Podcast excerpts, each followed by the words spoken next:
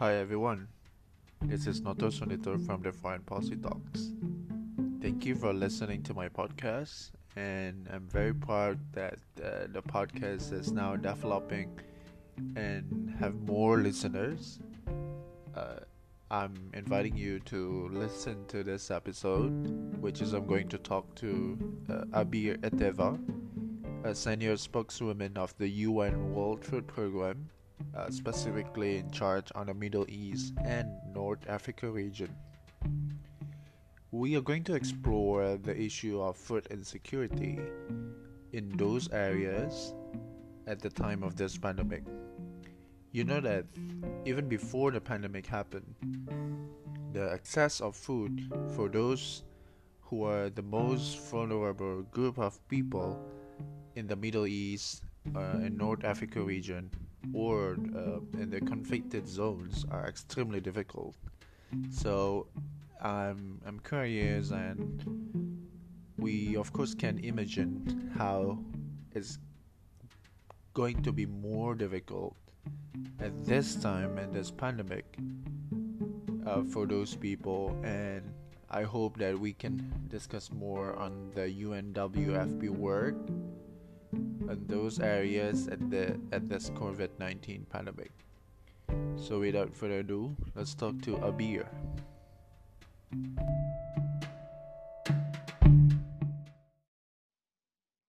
Hello Abeer, how are you doing? Uh, hi, I am fine, thank you. Uh, I hope all is well also uh, at your end and uh, for the people of Indonesia.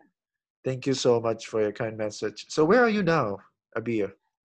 I am based in Cairo, Egypt. Mm-hmm. Okay, so Abeer, I I like to thank you for your time. I'm very honored and I'm very glad to having you here to talk and the foreign policy talks.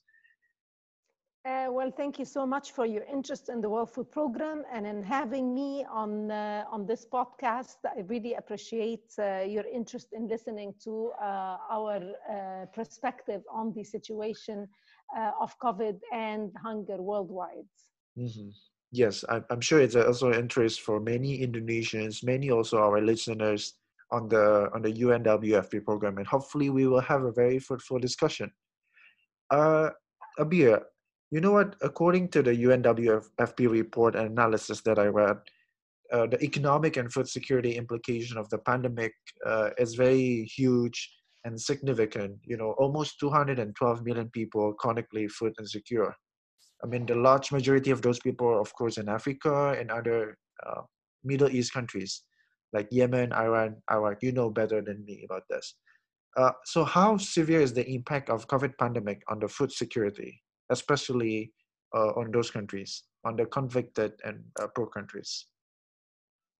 Uh, a silent hunger pandemic is uh, going to sweep across the world, and this is going to be putting the seeds of possibly a famine in its wake.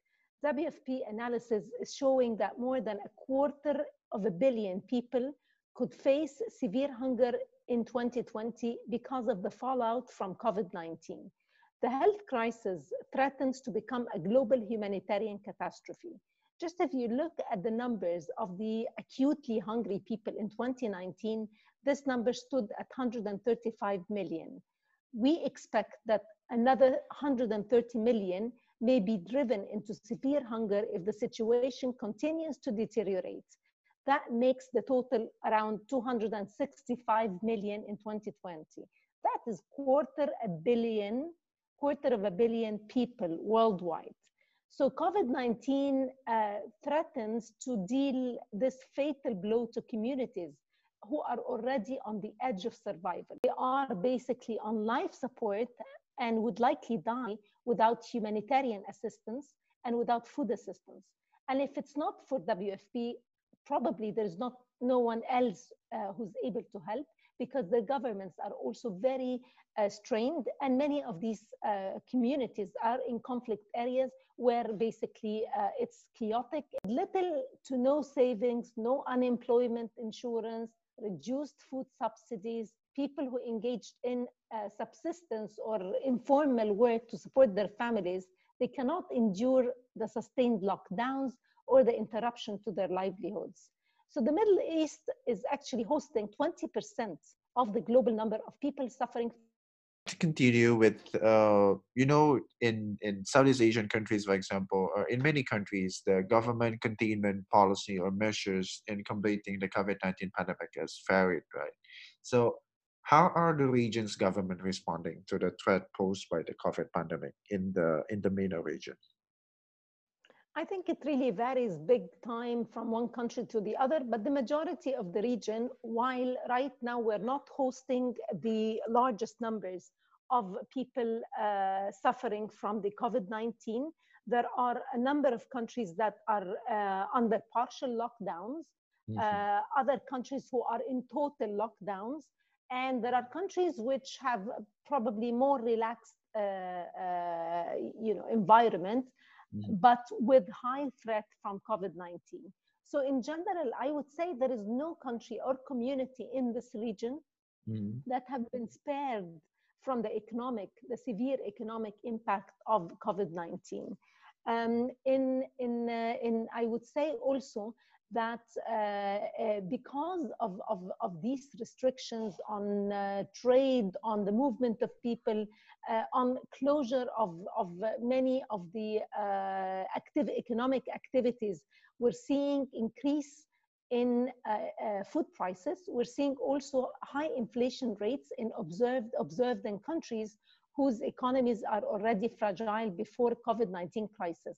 So let me give you an example. In March 2020, Sudan recorded a threatening annual food inflation rate of 88.5%. In mm-hmm. April, the mm-hmm. cost of standard food basket in Syria, that's an estimate of staple food items a family would need in one month, it went up by 111% compared to the same month in 2019. So most countries in the region are highly dependent on food imports, and they are this is making them vulnerable to trade restrictions, border closures. Food imports um, to meet domestic consumption represent an average in general of around 17% of the total imports, imports uh, from these countries. So um, this is, of course, is having an adverse and, and a, a very negative uh, impact on the economies of these countries.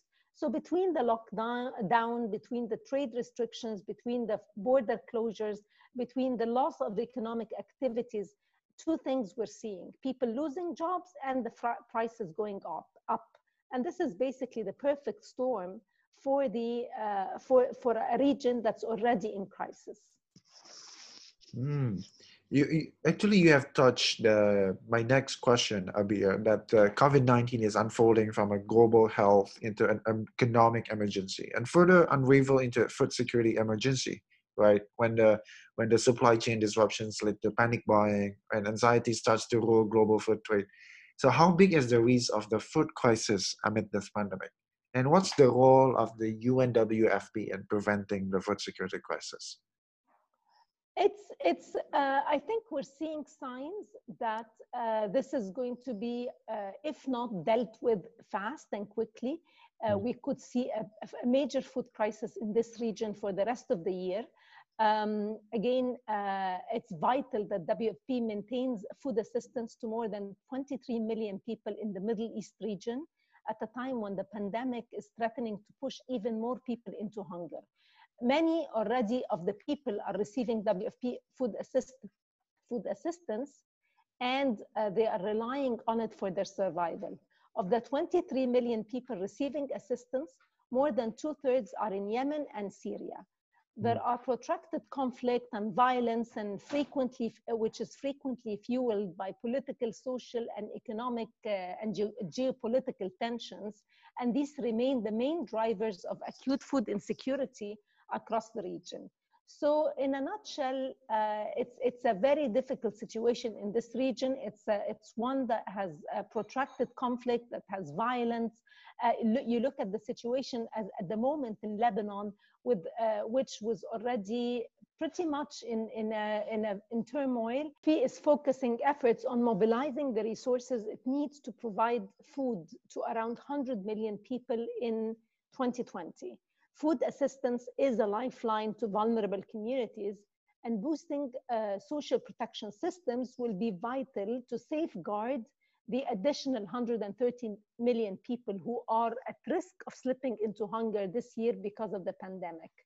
Um, we're carefully monitoring the emergency humanitarian needs to catch those who might be pushed into hunger uh, by the socioeconomic fallout of the pandemic. Uh, and also we are looking at the uh, leveraging our experience and helping governments uh, strengthen social protection systems and school feeding so that we boost the impact they have on hunger in times of crisis and expand coverage to assist more vulnerable people. If you look at our region, and to be more specific, we're providing assistance to more than 23 million people in the Middle East and North Africa. That includes 12 million people in Yemen and more than 4 million people in Syria. We're doing this by regular uh, food distributions, you know, the food boxes that you see in the hands of people, or through cash or food vouchers. It depends on the situation and the markets in these communities and, and how functional they are. Uh, more, more and more national governments in the Middle East are requesting WFP to support in rolling out this model of assistance. We're also doing uh, stocks, we're doing pre-positioning of buffer stocks of food and cash so that we cover at least three months of food supplies or cash for some of the priority operations. Um, across the region, we are prioritizing the camps for refugees and internally displaced people, like those that you see in Lebanon, in Turkey, Iraq, and in Jordan. And uh, we're helping uh, uh, millions of displaced people in Syria, Iraq, and Yemen. So this is basically uh, a lot of the work that we're doing is already focused on the priority emergency operations that we have been working with, but also giving more support uh, to some of the communities that have been pushed into hunger because of the pandemic. And finally, we have now a regional global hub in Dubai, as well as one in China and one in Liège in Belgium. And we're uh, rolling out regional hubs in Ethiopia, in Ghana, in South Africa, Malaysia, in Panama.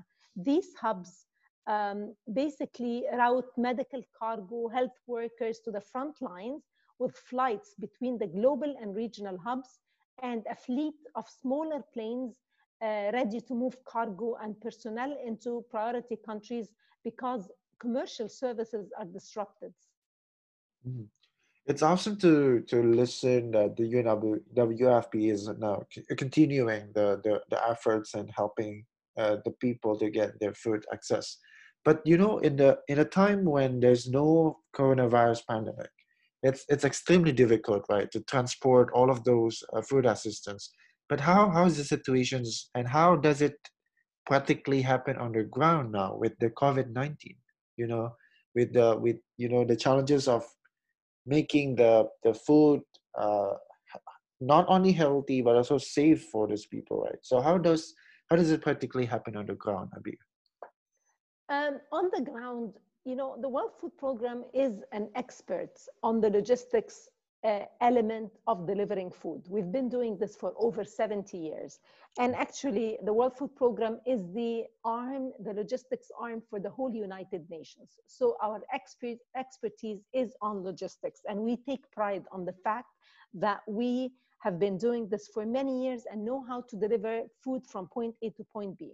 Of course, it's very challenging these days because of the restrictions that we have and the border closures and the disruption to uh, commercial uh, fly, flights and and uh, the, the, the, the, challenges that the world, the whole world is facing in light of COVID. So what WFP is doing is that we are looking at the, uh, it's basically, it's WFP logistics service will be the, the backbone for the global COVID-19 efforts to allow humanitarian and health workers on the front lines, uh, front lines of the pandemic to stay and deliver.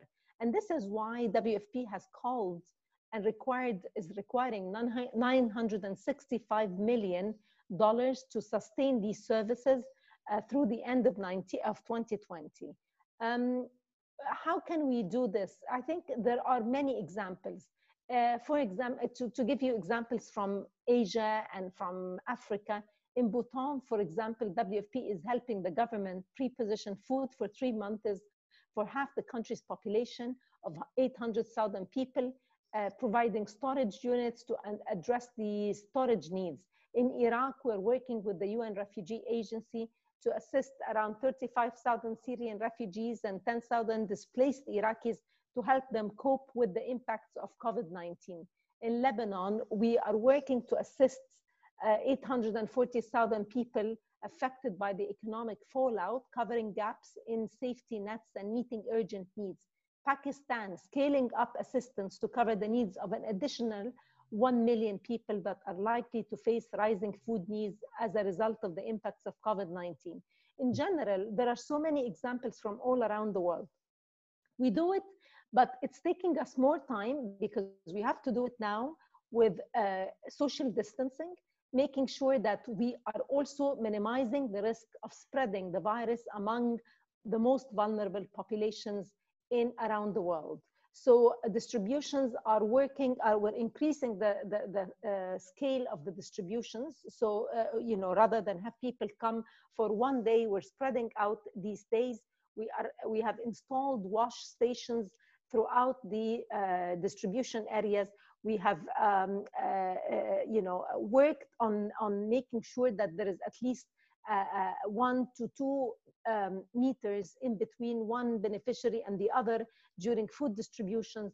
And we're trying as much as possible to limit uh, these distributions and help people get access to cash if the situation allows. So it is a challenging work in a different time. We've never experienced something like this uh, before. Uh, but I think I'm, I'm confident that the, um, the, the, the, um, the aspiration of my colleagues around the world is to really help people and they are doing their best to make sure that we get into, uh, into, the, in, in, into uh, providing this help sooner rather than later. So you mentioned that the UNWFP has never experienced this before. But you know that the, the coronavirus pandemic is not the first health crisis in the Northern Africa and Middle East with the, you know, Ebola a few years ago, for example. So what are the contingency plan of the UNWFP at the time of the health crisis like now? Instead of, not, I mean, besides the, the enhancement of the distributions and also the, you know, the transportations of the food assistance that you have mentioned earlier in general, uh, yes, I agree with you that it's not the first health crisis uh, that WFP works under, but it is the first large scale crisis. I mean, Ebola at the end of the day was very much restricted uh, into uh, areas in Africa. And um, WFP has worked very closely with the World Health Organization and with humanitarian agencies to uh, allow people uh, first of all, to provide the logistic support for these agencies so that food and medicine can get to these people quickly. Uh, there has been also very innovation, uh, innovative ways of delivering food so that people do not leave their villages and go uh, to spread on to other areas to spread the virus. So we've learned a few things throughout this ordeal uh, with the Ebola, which still was uh, this, the number of people was not as much as the, uh, the what we see in COVID, which is hitting every community around the world. Also, the uh, uh highly contagious nature of COVID-19 uh, as compared to Ebola is, you know, presenting to healthcare workers and, and to humanitarian workers a huge challenge. So we, there are few lessons learned that we learned from the Ebola crisis. The most importantly is that we are we are on standby to provide this logistic support to all the agencies. Uh, the second uh, thing that we learned that it's really important to help people where they are so that they do not go and look for food elsewhere and look for humanitarian supplies elsewhere and therefore risk infecting more and more communities. Um, I think we've become experts from the Ebola crisis in helping uh, build hospitals, mobile clinics, uh, uh, putting warehouses, and of course operating uh, an airline like the, the humanitarian air service that allows aid workers to move freely from one place to the other. Mm, awesome. So, uh, Abeer, I, I read also one report of the UNWFP at present uh, that the total funding gap for your programs amounts 2.2 billion US dollars. Countries with the most severe WFP funding shortfalls are like Yemen, Syria, South Sudan, Somalia, and some other countries. So, how are you going to cope with this funding shortfalls? Um, this is coming at a moment, uh, the COVID 19 is coming at a moment when we were actually uh, well funded for the last few years, but with the increase in numbers, it's, it's, it's hitting uh, you know, a number of elements. First of all, our main donors are some of the governments that have been hit hard by COVID-19. So mm-hmm. we are probably going to see a decrease in the contributions that come from these uh, uh, countries. The other element that's um, really risky and dangerous at the moment is also the increase in the numbers of people who are at risk of uh, um, you know falling into hunger. So we're we're, we're uh, facing two elements and two challenges possibility of decreased funding and the also the possibility of increase in the number of people who need assistance. At the moment, we are appealing for the 965 million for the logistics operations to be able to, uh, uh, you know, jumpstart the delivery and, and making sure that we have the logistics support to be able to uh, get to people wherever they are. But we also will fa face uh, challenges in raising funds for the, uh, you know, uh, many, many more millions of people who need assistance now. This gap of the 2.2 billion is, of course, going to be a huge challenge. And I think um, it's not looking like uh, we will have a good year when it comes to getting these funding. And this is why we appeal to all the governments to make sure that uh, while addressing the local needs and the uh, addressing the needs of their own populations, not to, to not forget that there will be um, uh, problems all around the world because of COVID-19. And we've learned, what we've learned from this virus is that uh, a problem that starts millions of miles far away can move quickly to become a challenge for the rest of the world. So we're in it together and we have to deal with it together. Hmm. Awesome. Thank you so much for the, the explanations. What, what, my last question, what do you want to say to the listeners to the Indonesians who might want to support the UNWFP efforts uh, in the Middle region specifically? Um, I would like to tell the uh, Indonesian listeners um, to stay safe, to stay healthy, to take care of their families, and to, um, to of course, not forget the uh, millions uh, of people who are in need of support across the world uh, and especially in the MENA region. So uh, if they can donate, then uh, they can go to the WFP.org or download the app of Share the Meal and make sure that they are able to contribute uh, as little as one dollar can save uh, families. Uh, so donate through the website or by sharing the meal, sharing a meal on the app, which is called Share the Meal. Uh, also make sure that uh, while we are during the holy month of Ramadan, that we are also uh, very um, conscious of food waste and that every, uh, you know, everything counts. We should, uh, as much as possible, be able to conserve uh, while this is time of um, festivities. It's important to conserve on food needs at this moment. I, I, it's a message not just to the Indonesian audience, but to the whole world uh, that this is also a, very, a moment where we need to show solidarity with the most vulnerable people around the world. Thank you so much for portraying the situations and the many regions uh, amid this COVID pandemic and also telling us on how the UNWFP cope with the challenges uh, and, and, and doing your work uh, to, for the vulnerable, the, the most vulnerable people in the MENA regions.